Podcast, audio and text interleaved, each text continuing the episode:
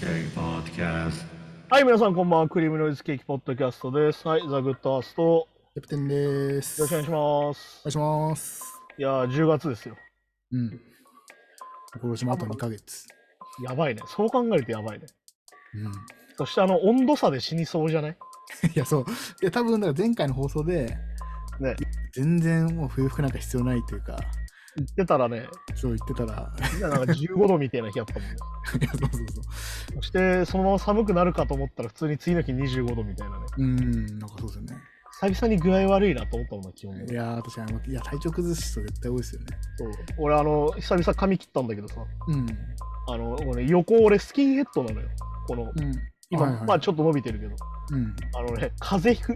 いやーさはい寒そう、確かに。そう、あの、なんだろう、冬ね、あの、切るときって、もうニット帽とか持ってくる。寒いからもう。うんうん。もう切ったその日はとりあえずニット帽かぶって帰るみたいにするんだけど、うん。まだその日暑かったからさ、はいはいはい。普通にこう、この状態でうろうろしてたらさ、うんい夜超寒かったじゃん。や、 確かに寒そう。風邪ひくわと思って。もう温度変化がしんどっていう。うんいや、ほんとそうですよね。だって急、急、まあなんかふふ冬、なんか冬もなんか寒くなるかもしれないらしいですもんね。なんかね、暖冬説出てるし。暖冬、暖冬なんだっけ暖冬となんかだから、あれでしょだからその、ここの急降下がすごいみたいな。でゆなんか雪が多くなりそうみたいなの聞いたんですけど。ああ、だからあれでしょ多分あの、水蒸気がより多くて雨が降りやすい。だからあの、なんだっけ、エルニーニョじゃなくて、あ、ラニーニャか。。あなーんかそれ。が逆になるみたいな話はなんかで見たけど。だからねあれ日本海側とかは結構。ああ、そうそうそうそうそう。そうそういうのとかね。だからなんか、あれですよ、あの、まあもうね、長年モヒカンなんだけどさ、もうん。うん。う毎回思う、その、冬これ湯気でっからさ、あああ、のスキンヘッドの人と一緒だからさ、ほぼはいはい。冬場とか湯気出るんだけど、こんだけ温度変化と湿度変化あるとさ、もうあの、の、ここから具合悪くなりそうっていう。てかそうね、あ完全にスキンヘッドよりも上は暖かいから、よりなんか、温度差が。い温度差でこうなんかね。や、だから思うよな、こうやって手入れるとさ、本当に温度違うんだよ。 うん、ああ。そうそういうのも結構あるから。そうだね、髪の毛的にはだって、なんだか太い方ですもんね、熱いや、そうそうそう。めちゃくちゃ髪の毛多いから、俺、あの、ちなみにこの髪型、俺2ヶ月経つと伸びすぎて切らなきゃいけなくなるから。うん。の、なんなら、あの、2ヶ月のうちに1回自分でここは切らないと、 うんあの、普通にもう一回じゃなくなっちゃうぐらい伸びちゃうんだよね。ああ、なるほど。だから、あの、よくあの、染めてて髪の毛大丈夫ですかとか言われるんだけど、うん、確かに。美容師に、あの、は、もうハゲるんだったらもうハゲてるよって言われてるから。ああ、じゃあもう結構、多分、この、こういう髪の色にしてからもう10年近く経つから、じゃあ毛根強いんですね。多分。 てか、なんならあの、言われるのが、あのブリーチしてちょうど髪質ちょうどいいみたいに言われてるから。おお、ええいや、あの髪の毛硬いんだよね、太くて。ああ、でもそれいいだから、今、横に寝てるじゃん。これ横に寝ないんだよ、黒いと。あこのまま生えちゃうね。うん。たでだ、ほら相、当長くなんないと落ちてこないっていう。結構染めてる人だと髪の毛ほあの抜けなくても細くなってきちゃうといいじゃないですか。ああ、そうそうそう。ブリーチはそね、基本的に補足してるからね。そそれはあんまないんですよね。それもないっぽい。えー、すごいだから、あの、ブリーチしてちょうどいいってすげえ言われる。まあちょうど僕の友達が本当にまさにうん、先週かな、あのし植毛を、おお、なんだっけ、A- AGA みたいなやつい。や、その、ね、AGA は、ああれなんですよ、なんか薬で育毛なんで。ああ、そういうことあか。植毛とは違うの。だからその育毛だからその育毛をいそのさらにもう1年前にしてたんですよね。で、そああのも話聞うもう実践済みだけど。そうそう聞いてたんですけど、全然効果がない方らしくて、はいはい。でそれを植毛なんかね、あの後ろの髪あるじゃないですか、おお、はいはい。股後頭部の髪、ああ、はいはい。あれをもうここっそり今、だからそこ抜いて今、ウィッグしてるらしいんですけど、あ、じゃあね、前に持ってくるみたいなことそうま、前がちょっとこう、まあ、いろいろこう、おおでこはい広くなっちゃうタイプだったらしいんで、後ろを取ってこういうそこと。う取ってきて、そこにそう植えて、あれだ、あの、大谷型トミー・ジョン手術と一緒だね。うん、あー、バカトミー・ジョン手術はあの人体が切れちゃってるから、ケツとかの人体をここに持ってくる。あーなそうなん ですかね、だからそ う、げてかこの例えば分かりやすくは一切ないんだ けど。分かりやすい、野野球知らないそれも分。かりやとすくはないんだけどうんそういうことやだから ね。そうで元気なとこを持ってきてみたいなな。るほどね。すげえな、でも、そう考えると。と僕と同じその友達も同い年なんですけど、うん結構なんかまあまあ、うんそそろそろ30代ってなると結構。まあね、早いとはねもう20代後半ぐらいから来ちゃうからね。まあそうですよね、確かに確かまあでもあれですよ、あの、ハゲをバカにしてるのって結構アジア圏だけですかに。ら。なるらしいですよね。そうそうそう。き気にしてるのもね。まあ前も話したっけ、あの、男性ホルモンが強いんだよね。要はハゲるっていうのは。ああ、でもそでそ年取ってきて男性ホルモンが優位で強くなってくるとよりハゲやすくなってくるっていうのがあってまあ、やっぱそうあだからそ体毛は男性ホルモンなんだけど髪の毛は女性ホルモンだからううんうんうん。まあだからあの前も言ったっけあの玉取るとねあのハゲ治るんですよだから、おおええあの男性ホルモンで完全にハゲてるんでだかあなるほど。ら逆に言うとあの海外とかヨーロッパとか特にそうなんだけど、まあ、ジェイソン・ステイサムみたいなさ、うんうんシ。ョーン・コネリーとかいわゆるハゲのスターの人いるじゃんうん。ブルース・ウィルスみたいなはいはあれは逆に言うとセクシーの象徴なんだよねい。まあまあ、いわかゆっこいいるです中ね。年でハゲてて、いわ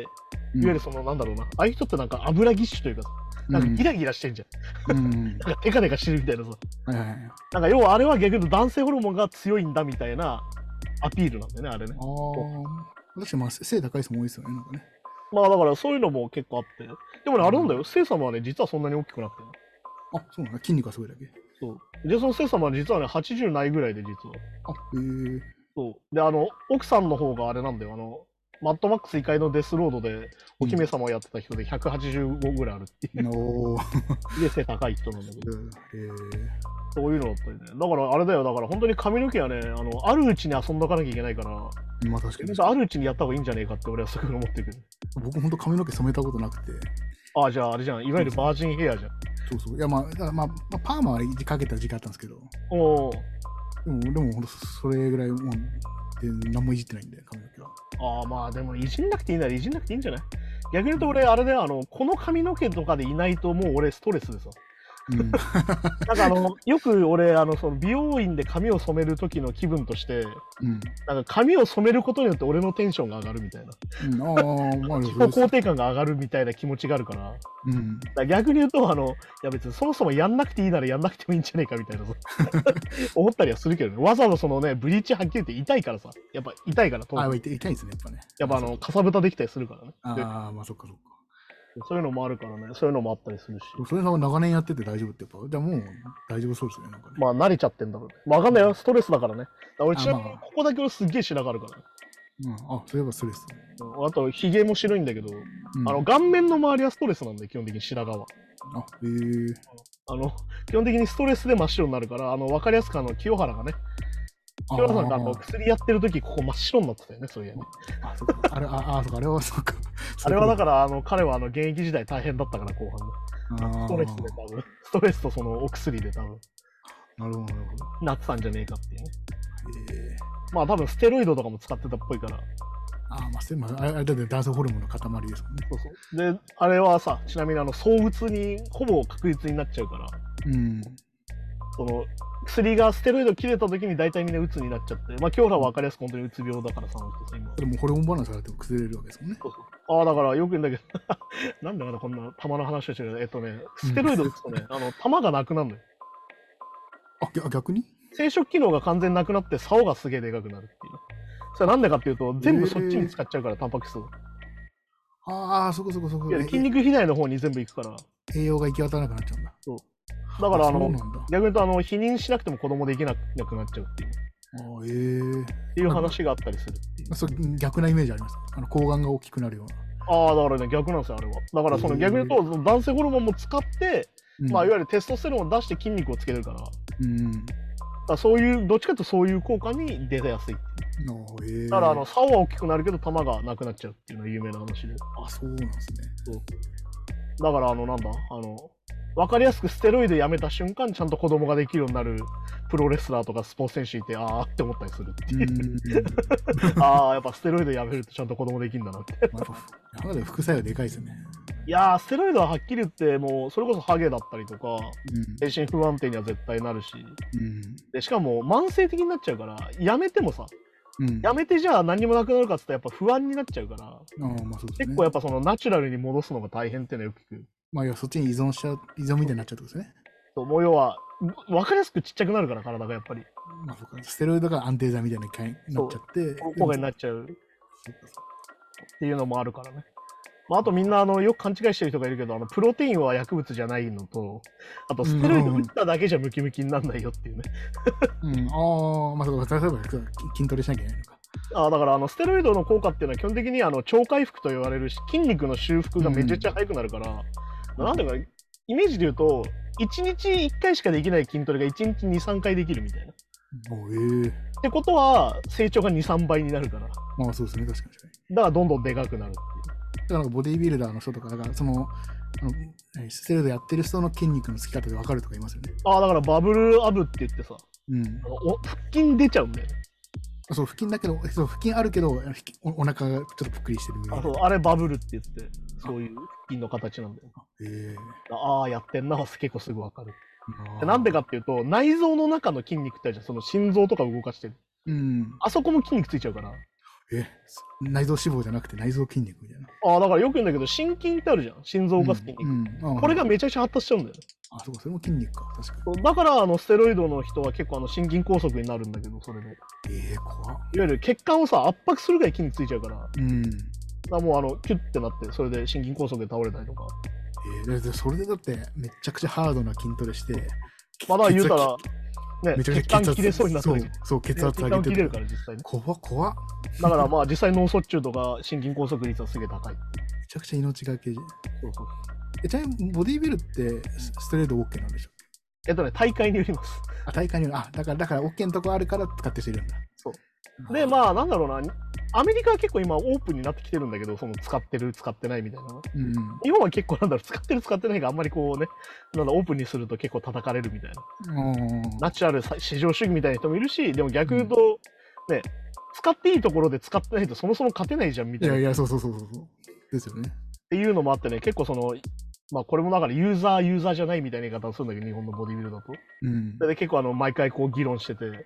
まあでもあれだと思うけどねっつって、いわゆるそのアマチュアのプロオリンピックがさ、うん。あるじゃん、そのいわゆるそのステロイドを絶対使っちゃダメみたいなさ、うんうん。ドーピンこグれと薬か物禁ね止みたいな。うんいや逆にあの超人オリンピックみたいなのを思いつけ ば、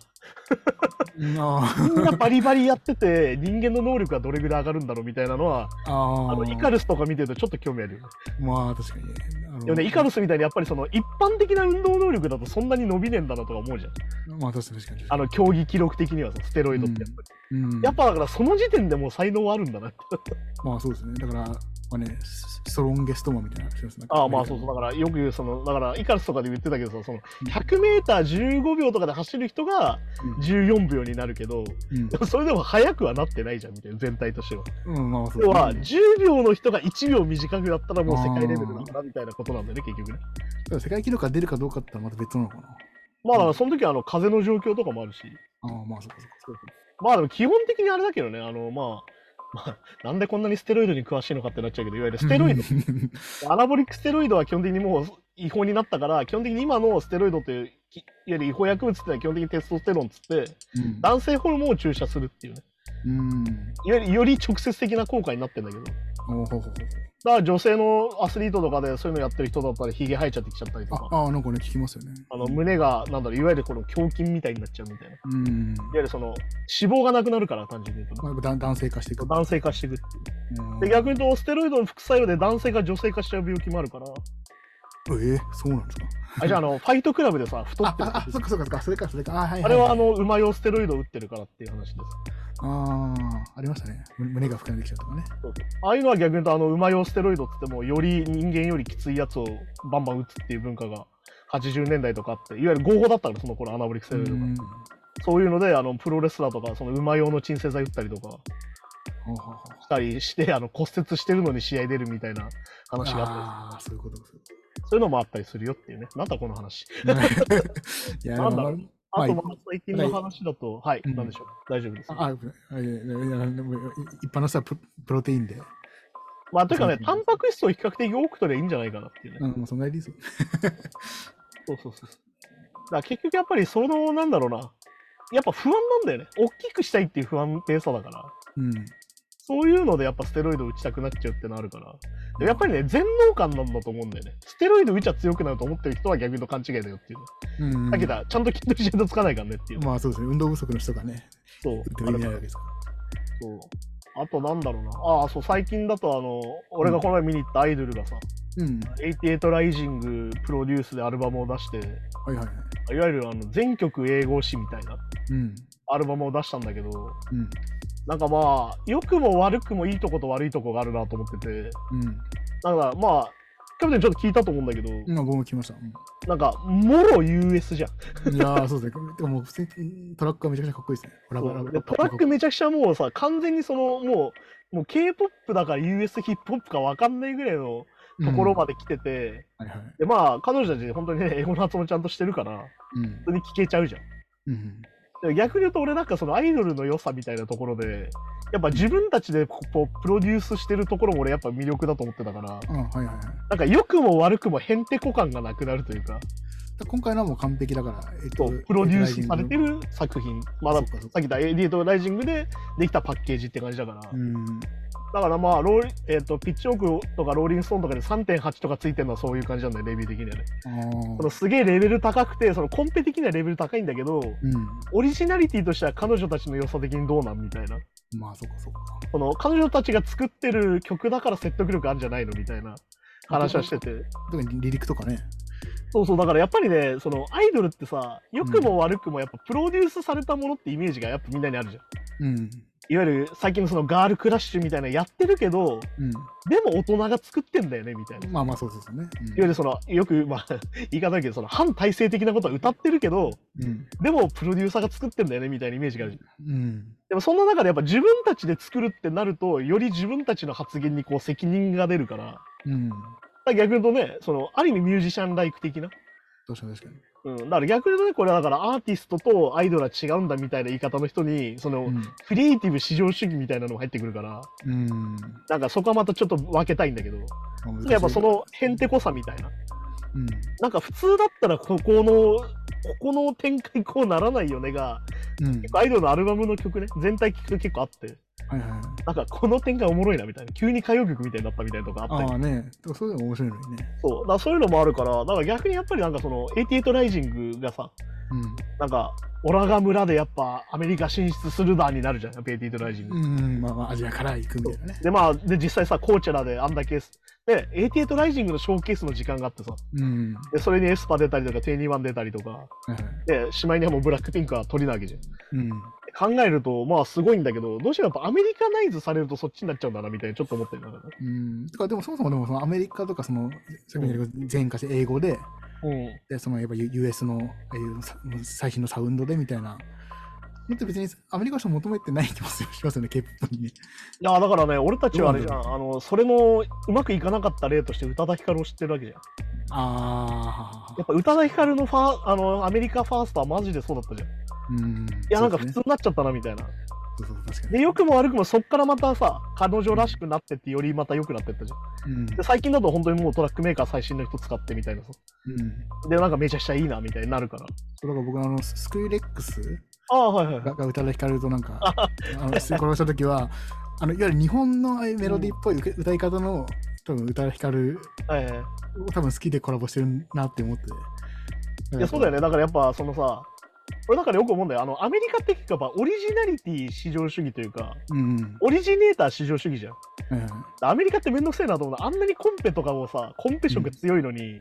やっぱオリジネーター好きじゃん。好きそうですねね。、それはもうロックから何から全部やっぱ天才待ちみたいなとこあるじゃん結構。うん、そうですね。そうですねだからある意味それがある意味席巻する前だからなんだろう2000年代ティンバーランドとかさうん、なんか分かりやすくそのトラックが全部それになるんだけど、うん一番最初に始めたやつはもうずっとそれみたいなさっまあそうですね。ていうのがあってあとやっぱ俺はあのベビーメーターがさ海外行った時思ったのがうん。いや本当やっぱ日本語のまんまでいいんだよなっていうああ、そうそうね。いやだからまあベビーメーターを別にディスるわけじゃないんだけどさうんなんか NHK の番組ベビーメーターの番組があってうん。なんか確かマーティーかなんかがインタビューで出てきてうん。この日本語の響きがみたいなうん。すごいいいんだよってもう相変わらずそのマーティーのその歌謡曲解説みたいな。うん。うん。話をしてすげえいいんだよって言った瞬間その次の曲に移った瞬間あの曲名が出てあのイングリッシュバージョンで出てきていやそういうことじゃ ないそれオチみたいなことしなくていい のにいやそれ編集なんとかしろよってちょっと思ったんだけどそれ番組としてね、なんかね。いやそういやこれわざとやってんのかなみたいいなやなんかね。こうってなっちゃったりしてたからやっぱりでもやっぱあるんだろうねそのなんだろう俺たちもあるじゃん洋楽憧れっていうのが多分結構最初のうちあるからうん。だけどやっぱよく言うそのガラパゴス進化とか悪い言い方としてみんな使うけどうん。逆に言うとドメスティックだからいいわゆるアメリカにはないんだよねうん。でも結局さそれってさあれなんだよ映画で言うとさ J ホラーってまさにそうだけど、うん。ああ、はいはい。アメリカって基本的に幽霊いないから、まあですもんね。うんもうあの分かりやすくポルターガイストになっちゃうそれだったらねで分かりやすく基本的に悪魔とか魔物とか出てくるからうん。だけどいわゆるリングとかさいわゆる貞子的なものっていうのはアメリカにはなかったから、なんか演出的にもこう、ガーってこう、静かなとこからガーとかよりは、もう嫌なじわじわ来る感じとかってあれアメリカアメリカないらしいですもんねあんまねあと要は主人公がひたすら理不尽な目に遭うみたいなさあはいはいはい、あの子何もしてないけどひたすらなんか追われてるけど何みたいな、うん、ああないうるのって逆に J ホラー的なわけよほどで韓国映画ってもうある意味そういう受け入れられ方じゃんあ完全にもう韓国映画らしさみたいなうんあります、だからあの面白いのが今回のアイドルのさ「あの I want that」とか曲のさ、PV はさ明らかに韓国ノワールっぽいっていうかさうんうんそうですねそうでもなんか逆に言うと俺その「I want that」についてはあのアリアーシャ・バンクスっぽいってさアーシャーナ・バンクスだっけうんあの212って確かシングル曲あったあれにめっちゃリズム似ててああまああもろやっぱその女性グループだとこういう感じなんだなって思ってうんちなみに俺アーシャ・バンクスはあの本当にあの今陰謀論にボロクソハマっていてああそ うですねもうコロナ禍ぐらいからちょっと見てらんねえなっつってなツイッターはフォローを外したんだけど うん結構そんな感じの人でなんか俺ファーストすげえ好きなんだけどなとか思いながらっえーていうのがあったりリズムリズムは確かにあ何かあアフリカとラテンの中間みたいなのが入っててなんかまあそうだよだからあのなんだろうちょっと前だったらさ MIA とかさうんあそこら辺がこうまさにそれの走りだったっていうかうんでなんかそれをなんだろうまあよく出てくるカーディビーとかがいわゆるそのよりアメリカナイズしたっていうかはいはいはいいわゆるトラップとかの親和性がより高くなるっていうかさうんなんかねあのラテンのリズムにトラップみたいなのすげえなって思うんだよ最そうそうそうそう。近ねもう結構多いですよねバッドバニーとかまさにそんな感じだしさうん、あまあまあそうですね。まああれはもう止まんなかったです。そうそうそうああいうのがど真ん中だからだからそういう風になるからやっぱアメリカナイズっていろいろあるなみたいなうん、感じで、結構それも面白いなと思ったしねもう確かに確かいやでもあれですよでもなんかあの友達が今 LA でさ美容師やってたりするんだけどに。うん。あのなんだっけこの前ドジャーススタジアムでブラックピックがライブやってたよみたいなおー、えー、普通にあそこな7万人ぐらい入るけどすごいねみたいなうん、まあそうですね。結構ささらってやってますもんね。そう普通にスタジアムツアーなんだみたいに思ったもんね、やっぱね。うん。そう、だから、でもでもう別にブラックピンクで別に全、全詞英語とかじゃないですもんね。ん、まあ全然ね、そういうことじゃないから。そしてなんなら、なんだ、ブラックピンクの方がより歌謡曲っぽい曲多いっていうかね。うん。うん。普通に、ああ、なんか初期の曲普通に歌謡曲だなみたいに思うかあら。あ、はいはい。なんか俺がなんか思う K-POP だなと思ったりするから。だうん。からやっぱ時代性もあるしね。やっぱ長くやるといろんな曲増えてくるから。まあ確かに確かまあなんだろうね。逆に言うとやっぱ、より流行りが強いじゃん。アイドルとか、その、アメリカでいうといわゆるラッパーだったりとか、いわゆるその外注の曲を歌う人たち。に。うん。でなんかよりサイクルが速くなってる感じあるから最近まあまあそうですね。うん。そうそうそうそういうのもあるしねなんかでもお最もし新なんかねでも面白かったよあのリファレンスしながら聞くみたいな 久々にやったから、のあああこの曲これっぽいなみたいな あ、はい。あのあれだから俺結構あのエミネムのアルバムとか出るとあのサンプリングリスト調べるタイプだ か なあ、なるほど。 すげえ。らああこれかみたいなカニエ・ウエストとかいやこれ引っ張ってくんないかんせ変だなみたいなはいはい。カニエ・ウエストは俺好きなとか逆にそういうとこだからいやこれこの使い方しないっしょみたいなそこセンスですもんね、やっぱね。そうあれはね本当にねまあ何度も言うように彼は天才なんだよ多分うん。だけどねっていう。ね まあそうですいねやー、最近さ、あの、ドージャキャットも結構やばくなってきててさ、うんああ、そうですね。ドージャキャットがさ、この前なんかネオナチのやつかなんかの写真の T シャツ着てて、うん。あの、インスタに乗っかっちゃって、多分それ速攻で消したんだけど、やっぱね、あの、スクショ撮られてあげられててさ。ははは。でもあれなんだよ、ネオナチ着てるってことは逆にあれなんだよ、反ユダヤ主義なんだよね。まあそういうことですよってね。なるとやっぱカニエにすげえ近くなってきちゃうっていうさ。あいや、で何考えて撮ったかわかんないんだけど、そのね、うんその意図はわかんないんだけど、うん消しちゃったから結局。ーうん。いやー、結構気をつけねえとこれカニエコースになっちゃうぞっていう。そうか。まあそうまあ、まあ黒人コミュニティじゃわかんないけど、そういうとこ一部流行ったりするんですかね、そういうのは。いやー、わかんないんだよね。だから最近さ、そういううんその社会、なんだろうな、情勢というか、うん読めないなと思ってるのは、それこそネオナチに有色人種がすげえいたりするんだよ、最近。うん、ああ、なんかそこ、そ普通にアフリカ。カ系の人いたりとか、そうそうちょそういうイメージ最近あって、最近の、いわゆるそういうのって。そうそう、あのね、ネオナチとか、いわゆるその、まあ、陰謀論だ、Q アノンとか、そうそうそう。いわだゆかるらむしろ、むしろむしろ白人系の人はなんかむしろそそそこはふ触れちゃいけないうん、映画になまってて。あ、まあ、より触れちゃいけないからね、逆にそ言ううと。そうそうそうそう。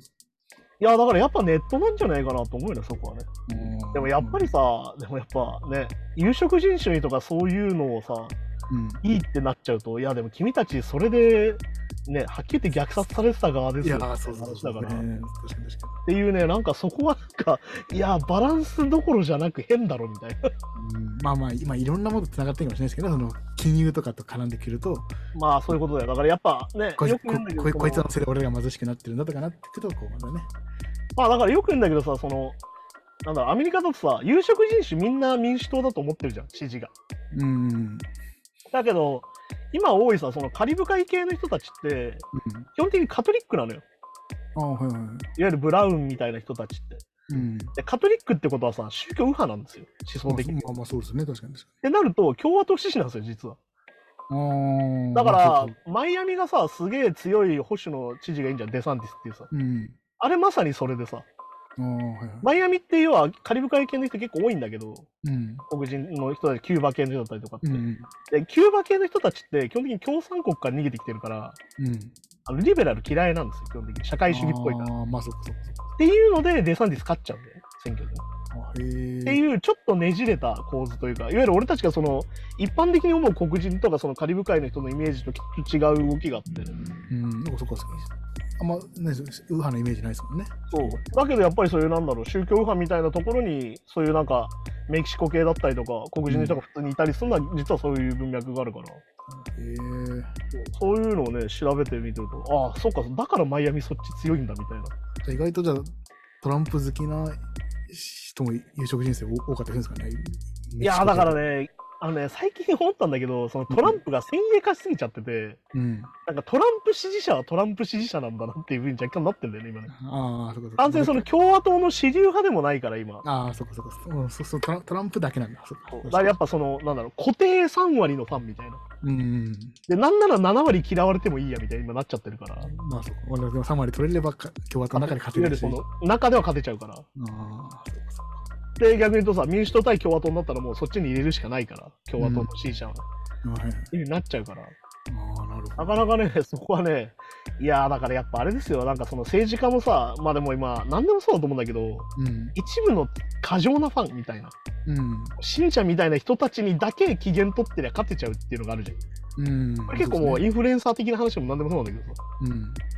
いわゆるだから迷惑 YouTuber とかまさにそうじゃん。アンチとファンしか。かいないじゃん、ああいうのって。うん。だけど、ファンにひたすらこう、力注いどけば、うん。飯は食えるっていう、 そうああ、まあそうですね。うん。っていうね、なんかあれってあれなんだよね、それこそその差別を生んだりとか、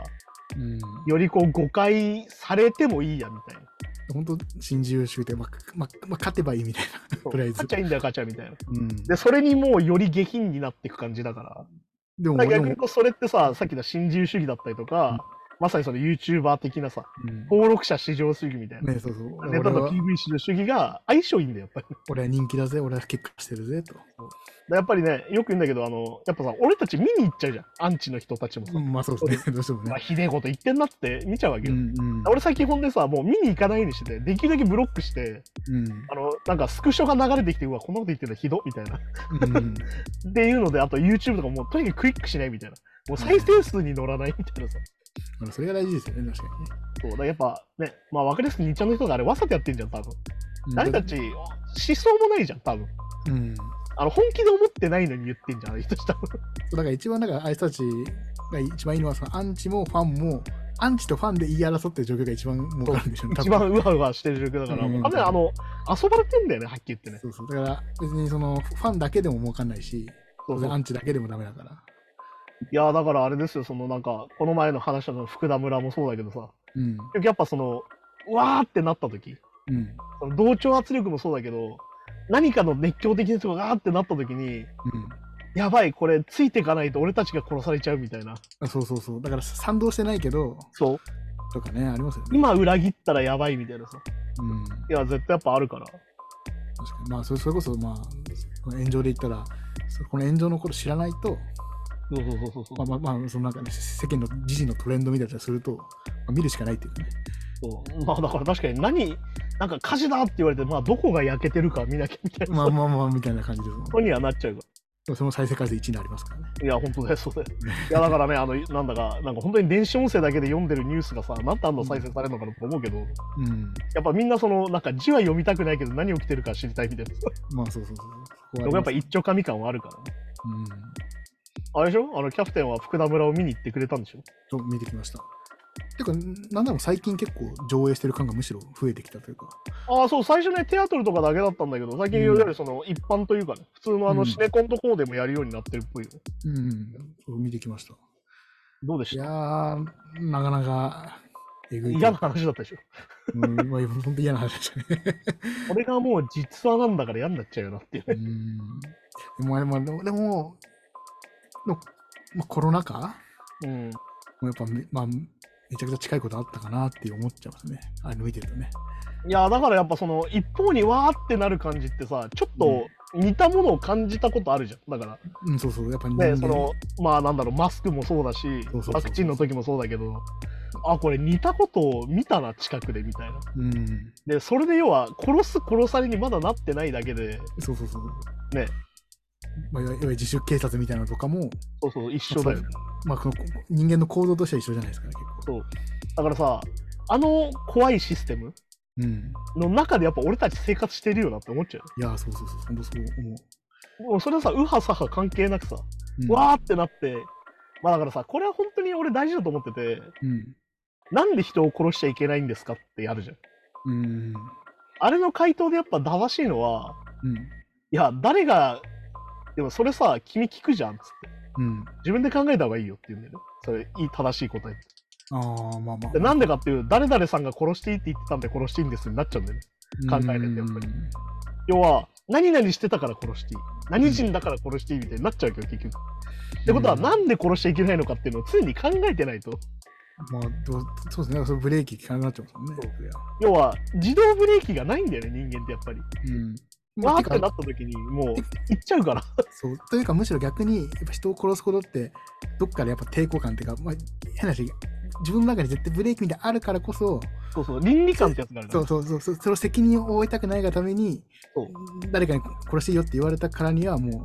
躊躇なくいけちゃうというか、そう、だ自から、自分の責任じゃなくなるから、当然。だからその危うさがあるからね。だからまあ、あの映画はそういうところで非常にそこは丁寧にやってたから。うん。まあでももう、まあ、あの、その映画の回でも言ったけど、あの、あの女性描写どうよとはちょっと確かに思 うよね。うん、まあ、そ うそう、ちょっとね。あの、あのエロいらなくないとか思ったりするけど、やっぱり、ね。ややっぱり、やっぱあの、あのちょっとあの放送でも言ってましたけど、ちょちょっと日活ポルノああ、そうそう、ロマンポみルたいノな。そうそう。まあ、ありますけど。なんか、なんかなってちょっと思っちゃうよね。だからさ、あれってやっぱりさ、そのエロを入れないと見てもらえないみたいな発想ないけど、日活ロマンポルノ的なやつってまあ、はいはい。そのポルノを見ながら社会をこう、訴えるみたいな。うん、だから本当はね、だからあの、韓国に行ってた、あ、いやいや朝鮮に行ってた、韓国韓国か。あの、田中玲奈のねちょ。っと田中玲奈役の人がもっとこう、ね、その、韓国の実情をもっと語っても語るシーンがあってもいいんだけど、やっぱ恋愛メインになっちゃう。まあ、あとあれじゃんあの、井浦新か。うん。がさ、その、 その、インテリのダメさと、うん。その男性器のダメさをこう、 かけて演出されるじゃん。まあ、はいはい。ね、あの、東出くんとその船の上でわーってなった時に、それを見て、うん。これじゃダメだってなるんだけど、その瞬間、その、自分があの、何にもできなくて、人が殺されるのを見てしまったみたいなトラウマと合致するみたいな。はいいはや、いそれはちょっとさ、でしかも要は、そこはフィクションだからさ。うん、まあまあね。ってなるから、なんか、うわあ、さすがにここはって思うところは確かにある。てか逆に言うと、俺なんか、あれのせいで、うん。なんか、なんつうの、それをノイズに感じる人ってのがやっぱ最近いるなと思ってて、うん、うん結構、俺映画の最近の評価の関してさ、うん。恋愛描写いらないみたいな人結構多いんだよ。うん、おいーわゆるそのヒーローものだったりとか、うん。えっ、と、冒険ものの中で、うん。それヒロインと主人公がキスするみたいな。ああ、はいはいはい。まあなんだろうな。言っちゃうとそのハリウッドエンディングとか言うんだけど、うん。何かを倒しました。うん。最後倒して主人公とヒロインがキスしてちゃんちゃんっていううん。のがまあ定番としてあるわけじゃん元まあ、々ほんまあ、海外の映画多いイメージですよね。だけどそれがもう嫌だみたいないあわゆるその恋愛する必要ないじゃんここでみたいなっうん。ていう人が結構そのなんだろうなここ10年15年で増えた気がしてきてそれ、それ日本もそうなんですか日本以外の。日本が結構強いと思うんだよねでだから日本はやっぱねそれはだからもう前も言ったよだからなんかやっぱなんだろうな良くも悪くもそのなんかそのセックスを描くのが良くないみたいなところもあるしうん。逆に言うといろんなさ性愛があるわけじゃんはっきり言って同性だったりとあか、まあまあ、確かに逆に言うとアセクシャルみたいな人もいるからセクシャリティの話だ、うんって人からするとなんか俺と会ってないんだよなって人が多分いっぱいいるからまあそうですね、確かに。まあ恋愛離れとかも、あそもそもね。でも逆に言うとさなんだろう俺たちさまあヘテロセクシャルうん異。性愛者がさう常に恋愛の話してたりするわけよん。まあまあそうですね。うん同性の人同性愛の人からしたらさてか、あまの子あ、恋愛。可愛いよね、あの子と付き合いたいとか、あはいはいあはのい。子いいよねみたいな話を日常会話でされてるわけよ。うん。までも、片やさ、めちゃくちゃマイノリティとしてさ、あ、しんどいよな、確かってなるとさ、そもそももうプレッシャーにしてるわけじゃん。っに。うん。ていう風になるから、だから逆に言うとやっぱその、なんだろうな、良くも悪くもその、話の押す人関係ないところで描く性愛みたいなのは、うん。いや、確かにノイズって感じる人は増えたよなっていうことは、てかまあ、言えるようになったというか、うん、でいらなくないって言えるようになったのかなってのはあるよね。で恋愛映画として見に行ってるわけじゃないですから、そういね。うこと、そういうこと。うんやっぱ恋愛っていうのは、恋愛映画っていうのは恋愛についての映画じゃん。うん。いや、暴力映画は暴力についての映画だから、いうん。や、なんで暴力の話で急に恋愛入ってくんだよみたいな。うんで時にさっきのその男性機能と、その、その自分の力のなさみたいなのをこう、メタファーとして描くみたいなのが、逆に言っても古くなってんだよね、多分う今。っん。っていうことはなのかなってやっぱ思うね、やっぱだからねどうでしたでもあのでしょ役者さんはみんな良かったじゃん。いや、めちゃくちゃ良かったですね。だから、あのひ東出君って女、ああ、そうそうそう。いいかまあまあまあまあ、また別にまあ、いい有名っていうか、その、あんまり出てはいたけど、渋いよね、結構ね。なんかそうそうそう、結構、なんかすごい、思ったより自然だ、自然な演技っていうかなんか、うんうん。いや、だからね、あの中でね、唯一現代的というかね、うん、唯一あの中でその村社会マインドじゃない人が東出君なんだよね。だからうん、だからそのあの役にぴったりというか、まさに、あとまあ、瑛太も良かったしね。あれでももちろんね、そうそう。そうそうそう。だからね、もうあの日、なんだろう、あの映画はね、もう本当に加害者側をこう丁寧に丁寧に描いていくから、うん、なん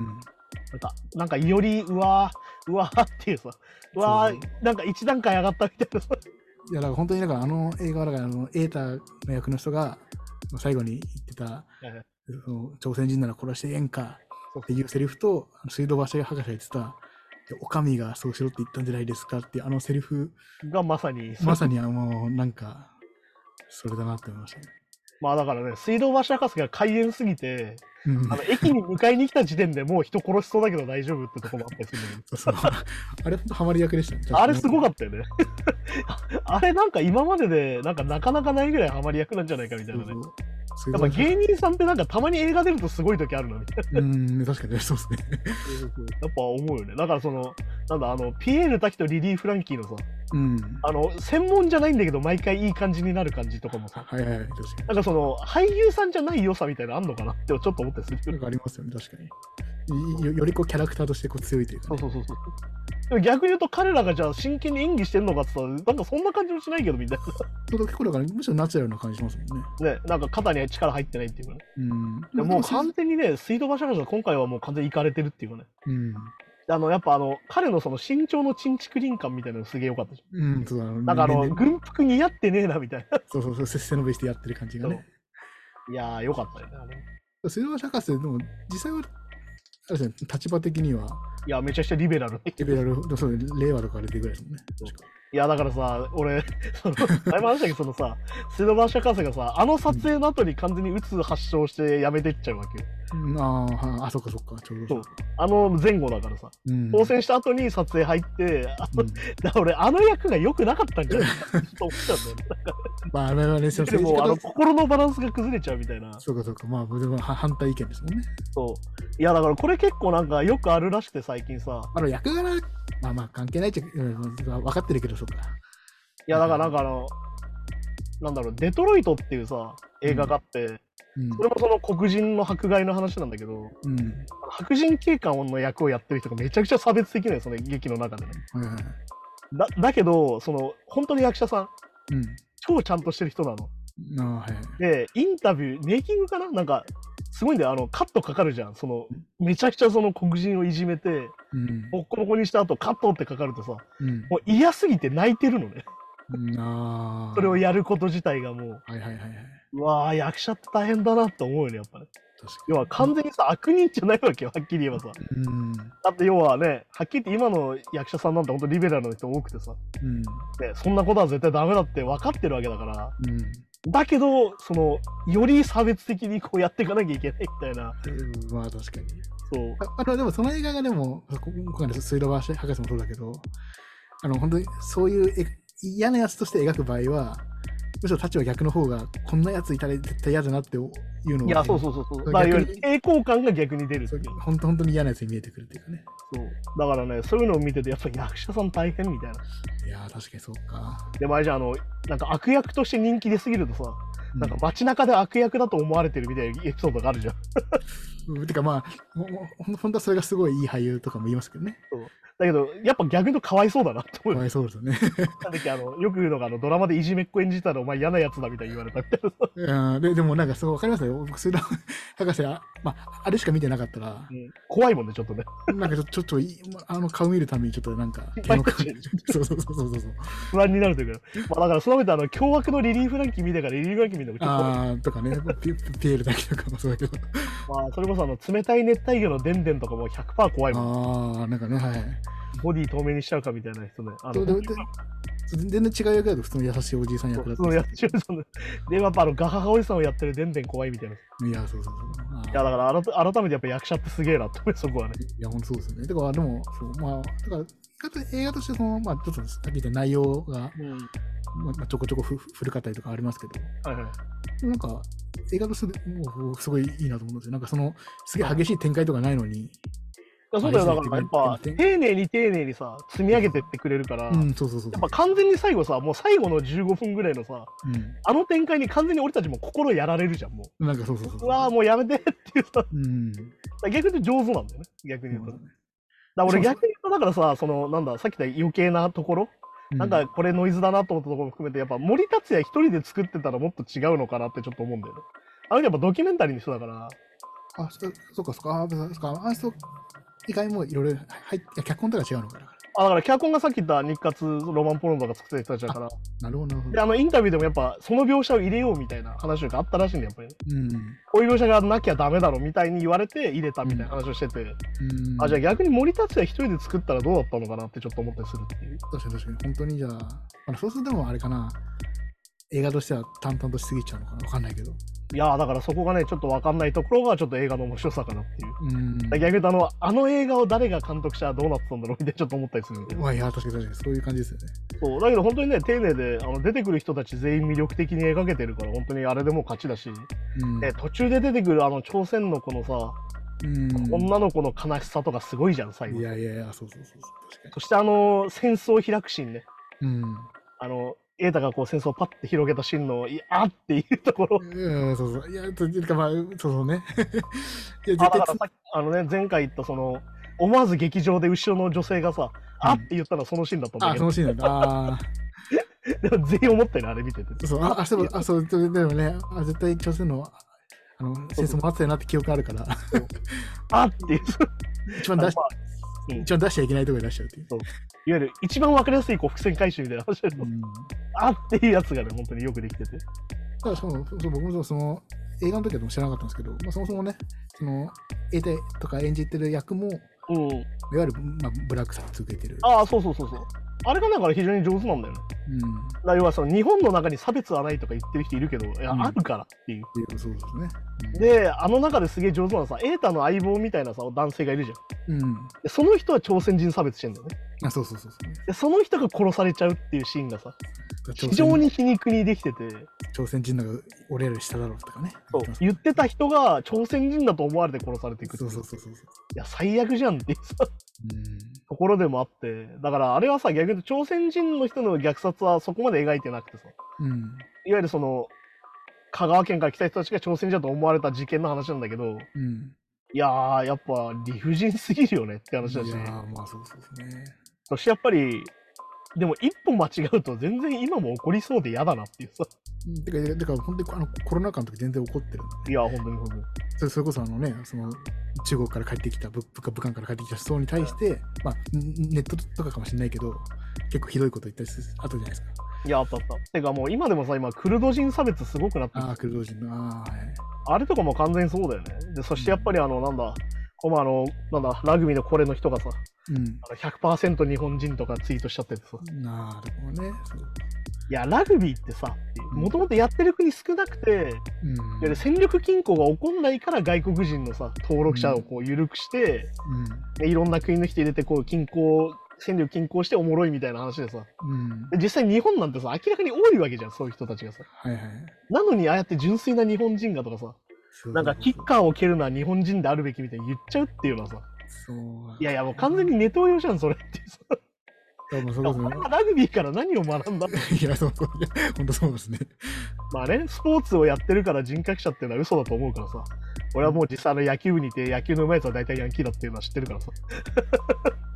まあそうですよね、確かに。ていう風になるからね。だからやっぱね、そういうのやっぱり身近にあるよ、やっぱり。差別心みたいなものってさ。でもそれってさ、ゼノフォビアとか言うんだけど、いわゆるその違うこと嫌悪なんだよね。うん。うん、自分と違う人ってのが怖いっていう。うん、そうだかだからら恐怖もあるんでしょうね、だからそうそそうう。だからね、基本的にね、これアメリカでも何でもない恐怖なんだよ。うん。アメリカにそこに何があるかって自由なわけよ、逆に言うと。うん。要は、怖いって言って撃っちゃうから。うん。それはネイティブアメリカンにもやってるし、黒人、人にもやってるってことなんだよ、結局。そうでだもそれってやっぱり違うことへの嫌悪なんだよ。さっき言った、男性恐怖とか女、性恐怖で言い方するけど、元をたどれば違うこと恐怖なんだよ。うんうんうんやっぱこれゼノフォビアってやつで、まあだから俺とキャプテンでもやっぱ髪の色が違う人怖いみたいな。まあそ金うですね髪。怖いみたいなイメージもそうだし、うん。で、それこそあのバンドマン風のやつには触手しようみたいな話もみんな結局違いを、俺たちとの違いを比べて、あ、こいつは違うやつだってやってるわけよ。でほんとそうだからタトゥーとか入ってる人ぼああ、はいはい。僕ら音楽やってるからだからライブハウスとか、なんかそういうあのレコーディングとかで会う分には全然怖くないじゃないですかうん、でも街中歩いて全く音楽やってない人でタトゥー入ってる人まだちょっと怖いじゃないですかいやだからなんだっけ俺バイト先であのフェイスタトゥーか入ってきてきた時、やっぱちょっとレジしてて一緒おってなったもんねまあそうそうそういや見慣れないからやっぱりそうそうでもまあ言うたらああいうことから始まりですよねうんいやそういうことだよだからその勘違いから始まりますから基本的にでそこに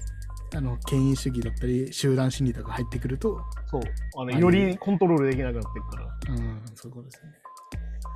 そうそうそうだからねあの福田村事件的にはね映画としてこういうのが日本でちゃんと作れてちうんうんゃんとヒットしてるっていうのはもうそれだけで俺は評価できると思うから、まあそうですね確かになんかそのさなんかよかんだよそのやってることを評価するとかうんことをししがちなんだけどやっぱりその映画が面白いって結構大事でさうん俺だからあの新聞記者って映画あったじゃん新聞記者新聞記者っていうそのまあなんだろうなあの実在するその新聞記者をテーマにうんその総理に圧力かけられてみたいなあ、あはいはいはいはい。あのあれじゃん日本のアカデミー賞取ったじゃんうんうんあの松坂桃李かなんかがやってうる、んうん。あの映画ね俺はっきり言って映画としてあんま面白くなかっあ、ええそうなんですね。 たんだよ、うんいや言ってることは正しいよとうん。はでも映画として面白くねえんだけどっていうのが結構あってあはあはあ。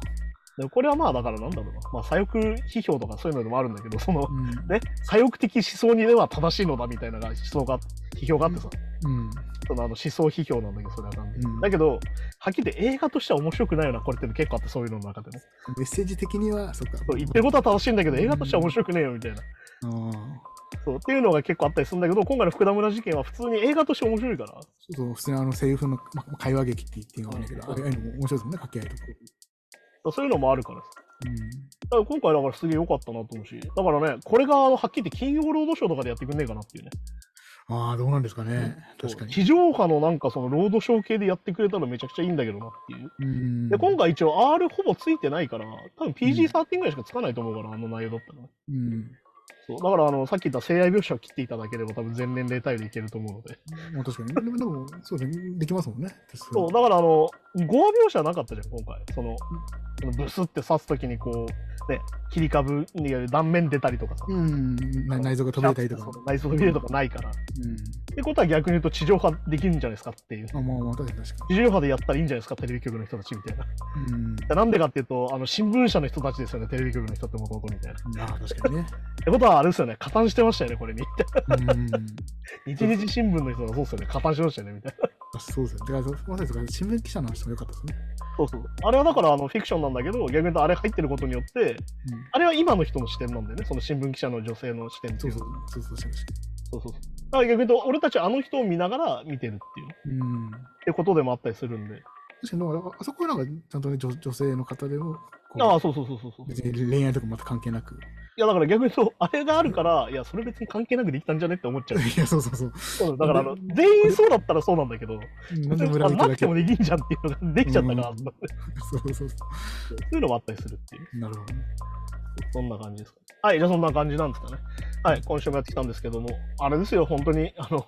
社会問題的なものを合わせて語るときにね、どうしてもあの、どっちが正しい、どっちが悪いみたいな話をしがちなんですけど、うん。うん。本当に選べないので、難しいですよね。確かに。そしてね、あの本当にあれですよ、あのもう一個今、戦争が始まりそうになっててね、うん世界で。で、イスラエルとパレスチナの話をするときに、うんあの基本的にイスラエルが正しいってなっちゃうのは、ちょっと物が見えてない感じがするので、うんあのちゃんとその前後の文脈、ちゃんと読んでほしいなってのはすげえあってね。確かに、まあ、めちゃめちゃ調べた上でね言うんだったらまあいいんだけどっていうまあだからそのね、何度も言うようにその、